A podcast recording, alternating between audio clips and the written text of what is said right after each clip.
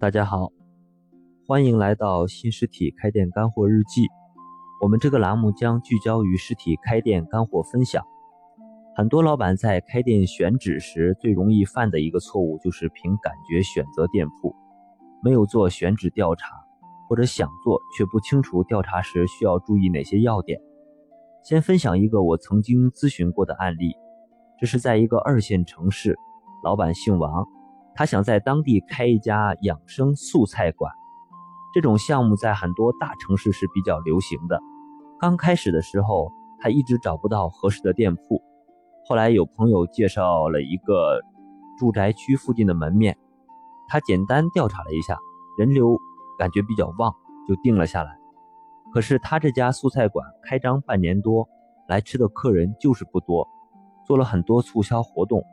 做活动时多一些。但是回头客很少，老板很苦恼，究竟是什么地方出了问题呢？呃，我们帮他分析原因是这样的：素菜馆本身是一种偏时尚的餐饮，它的目标客户应该定位那些素质和收入都比较高，要注重饮食健康，对生活品质要求较高的中产阶级人群。可是他的素菜馆所在的住宅区域的居民。文化素质和经济收入都属于偏低水平，大多人不太重视饮食健康，而且对这种新兴的素菜又不是太了解，结果可想而知，他的生意当然难做了。呃，在这个案例中，老板开店前连店铺所在的区域居民的基本情况都没有调查清楚，就贸贸然开店。最终导致店铺的定位人群和店铺附近的人群高度不匹配，进而导致生意难做。这样的做法明显是错误的，所以在店铺选址时是一定要进行系统调查的。这里我总结以下七个调查的要点给大家参考：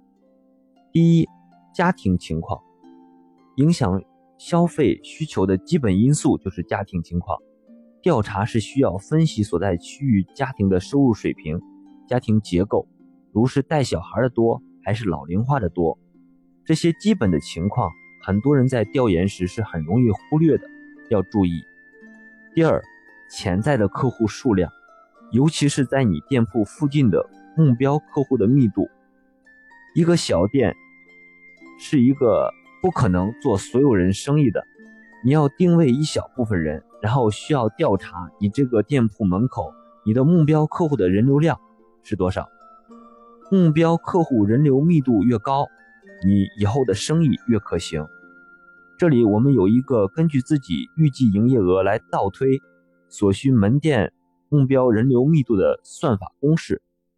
我会发到我们的开店社群里，有兴趣的朋友可以联系我加入社群领取。第三。交通地理条件，目标店铺附近的交通情况对于生意的好坏有着非常大的影响。呃，要注意一点，并不是只有马路旁边的店铺才是黄金位置，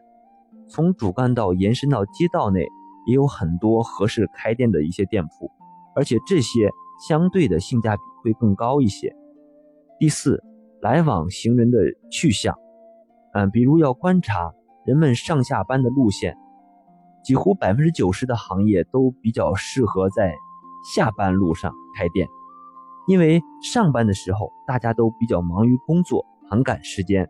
只有下班的时候才有空逛逛、购物，所以你的机会会会更大一些。第五，目标客户的购买力，赚有钱人的钱相对会更容易一些，所以商铺选择时应该尽量选择以。中青年客户为主的可支配收入比较高的人聚集的一些区域。第六，店铺附近的竞争程度，这个对你以后开店的经营难度和推广成本会有非常大的影响。所以在选择店铺时，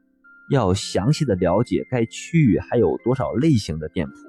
这些店铺他们的定位人群、装修、产品的品种、价格以及。他们对待客户的态度是什么样的？